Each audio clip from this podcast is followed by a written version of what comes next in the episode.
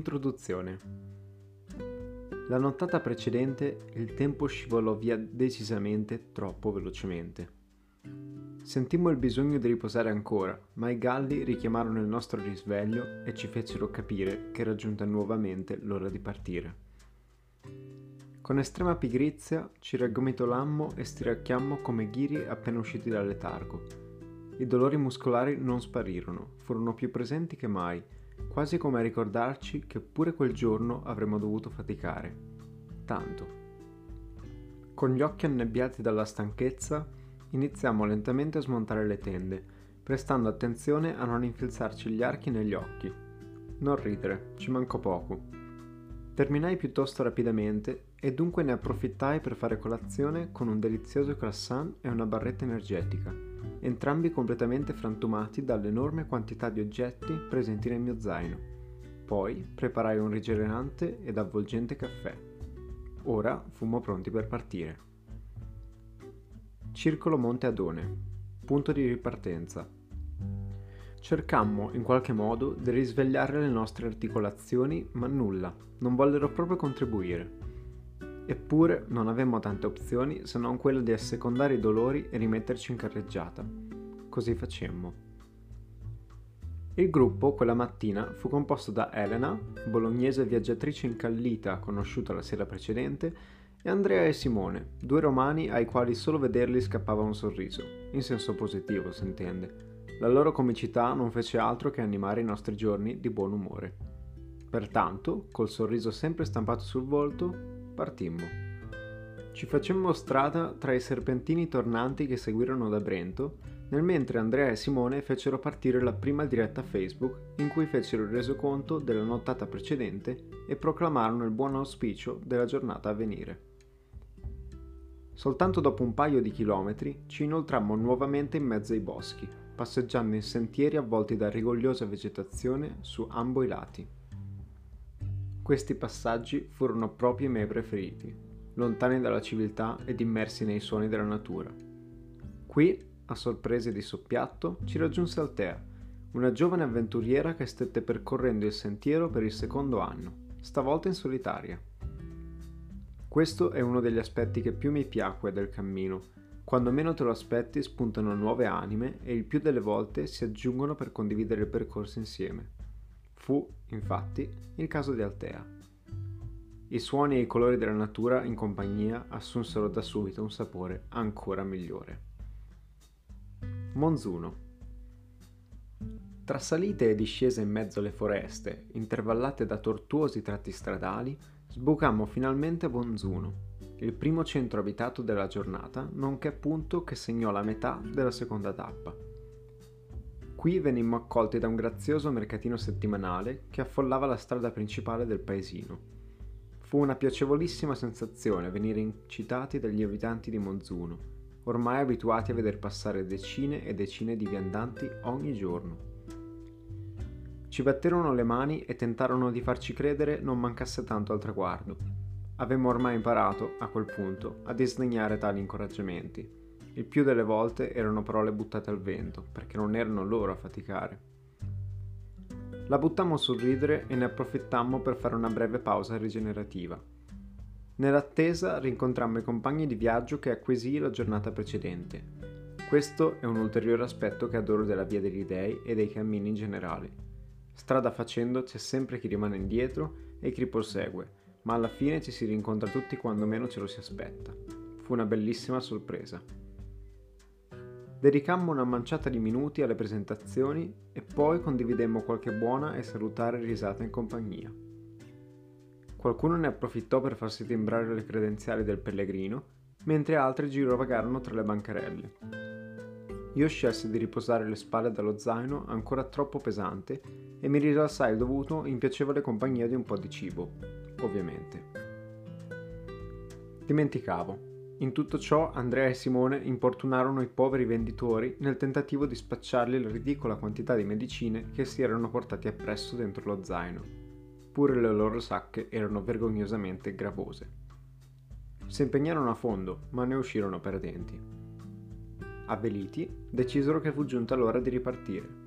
Ci stiracchiammo e, con scoraggiante lentezza, ci alzammo in piedi e riprendemmo la marcia. Paesaggi da cartolina ed ecovillaggi.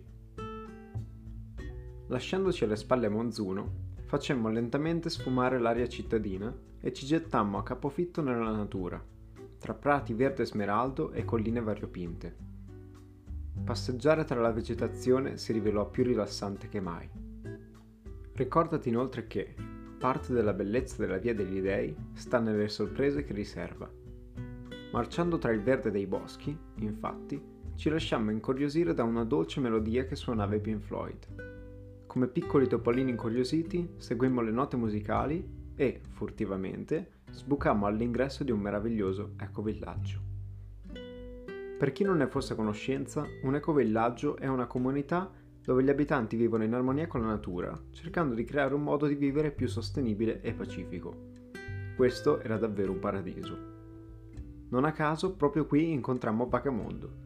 Sì, proprio lui, quel pazzo che ha fatto il giro del mondo senza prendere un solo volo aereo. Non potemmo disdegnare l'odore invitante delle palline di cocco e cioccolato e del rinfrescante tè verde preparato naturalmente dallo staff del progetto Meraki. Ci lasciammo ipnotizzare dai viaggi di Carlo Taglia, in arte vagamondo, e assorbimmo tutta l'energia di quel meraviglioso posto immerso nella natura, sulla base di una playlist reggae degna di nota. I nostri corpi avrebbero voluto davvero fare le radici sul prato dell'ecovillaggio, data la nostra spossatezza. Quella giornata però si stette facendo decisamente lunga. Il numero di pause che compiemmo fino a quel punto, infatti, ebbe già superato il numero di ore trascorse ed era ora di rimettersi in cammino. Proseguimmo sotto il sole rovente, ma pur sempre immersi nella natura, quando iniziammo ad avvertire un certo languore allo stomaco. Ci dovettimo fermare, questa volta per necessità. Addocchiammo uno splendido spazio verde coperto dagli alberi e valutammo fosse il luogo ideale per un bel pranzo. Menù del giorno, riso e ceci. Credimi, non ho mai apprezzato a tal modo quegli ingredienti.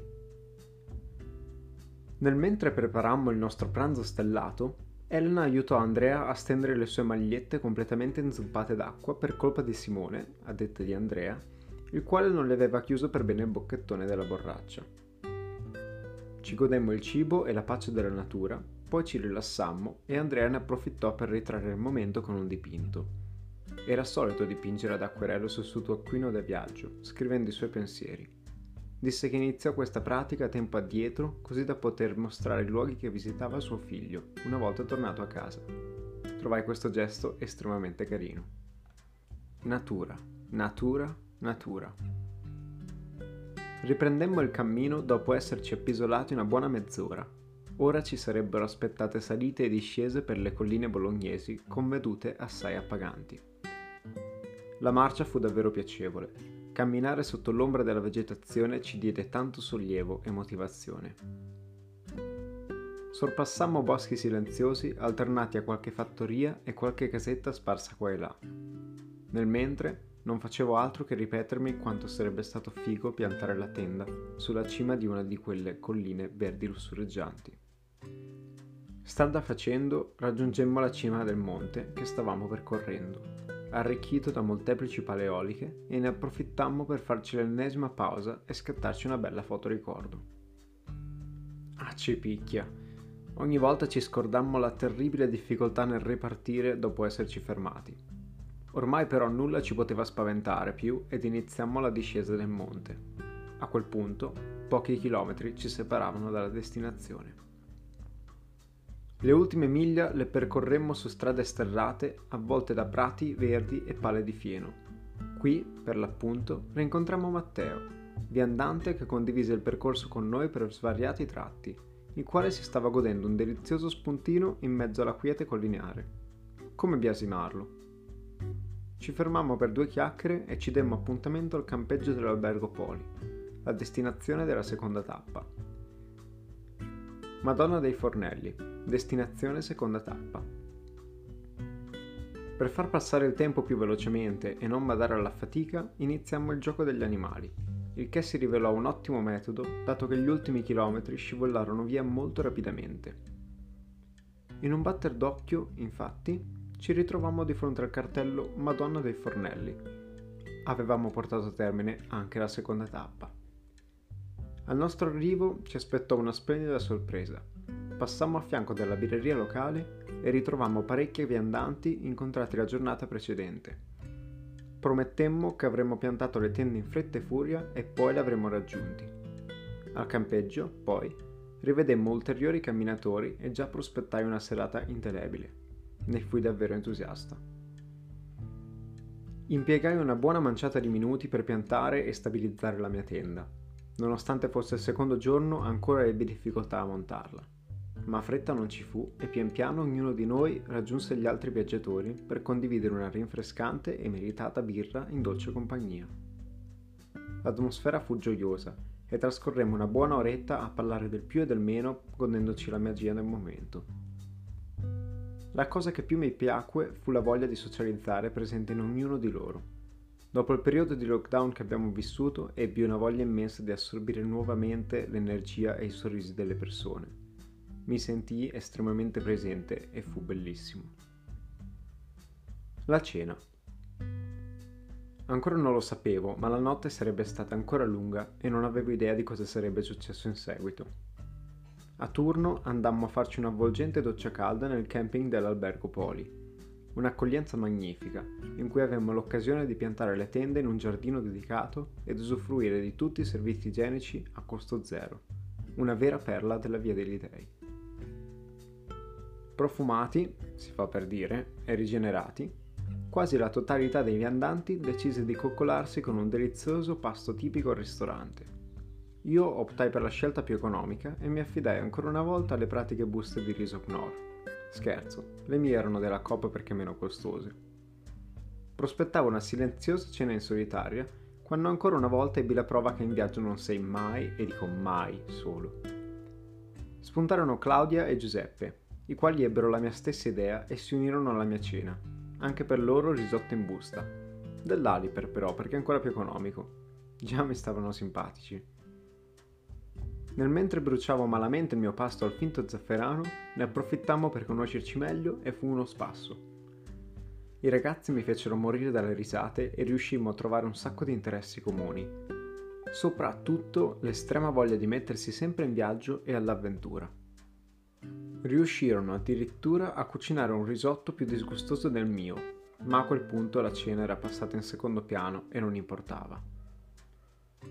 Fantasticammo sulle bellezze del mondo e gli raccontai dei miei viaggi precedenti, quando lentamente gli altri viaggiatori iniziarono a rientrare al campeggio.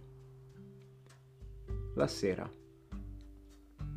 Trovo bellissimo come estremi sconosciuti possano entrare in sintonia così rapidamente tra loro in un periodo di tempo limitato. All'inizio tutti carini e cordiali, poi si entra in confidenza e la situazione degenera, in senso buono ovviamente la scena al loro arrivo si presentò infatti così. Andrea e Simone addetti a scoppiare le vesciche dai piedi di Anna e Chiara. Fu esilarante. Dall'altra parte, invece, si ride e si scherza parlando del più e del meno. Ora eravamo circa una quindicina e l'atmosfera era ricca. Ti ricordi il cartello che portai appresso? Non ti sarai mica dimenticato. Era giunta l'ora di condividere tisane sotto le stelle. Faceva piuttosto fresco quella notte, essendo a quota 800 metri, dunque l'occasione era perfetta. Poter preparare tisane calde per tutti fu un momento estremamente gioioso ed appagante per me. Preparammo litri d'acqua e ci godemmo le bevande sotto ad un cielo stellato meraviglioso. Quello era il secondo giorno, ma io già mi ero innamorato di quel viaggio e di quelle emozioni. Era esattamente ciò di cui avevo bisogno dopo un periodo di lockdown non facile. Fu speciale, magicamente speciale. Il tempo si fermò e continuammo a sorseggiare tisane a tempo indefinito, chiacchierando e sorridendo l'un l'altro come se non ci fosse un domani. La stanchezza svanì. Cosa ci aveva spinto ad intraprendere tale viaggio? Per quale motivo ci ritrovammo tutti lì allo stesso momento? Sono domande che mi pongo spesso quando viaggio e dalle quali non trovo mai risposta, ma mi va bene così. Credo nella sincronicità e dunque penso che esista sempre un preciso motivo per il quale due o più persone si incontrano. Mi piace pensarla così.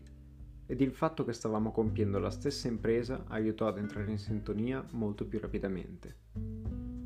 Per quanto mi riguarda, avremmo potuto mettere in pausa le nostre vite e continuare a sorseggiare tisane tutta notte, ma un'altra tosta tappa ci sarebbe aspettata la giornata seguente, e dunque valutammo con amarezza che era giunta l'ora di andarsi a riposare.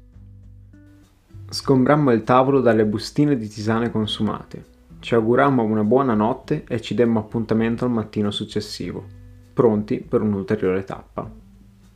Con le ultime energie rimaste in corpo, sistemai il fornellino e l'accendino nello zaino. Poi dolcemente mi infilai nel sacco a pelo e mi lasciai coccolare dai rumori della natura e dalla brezza montana.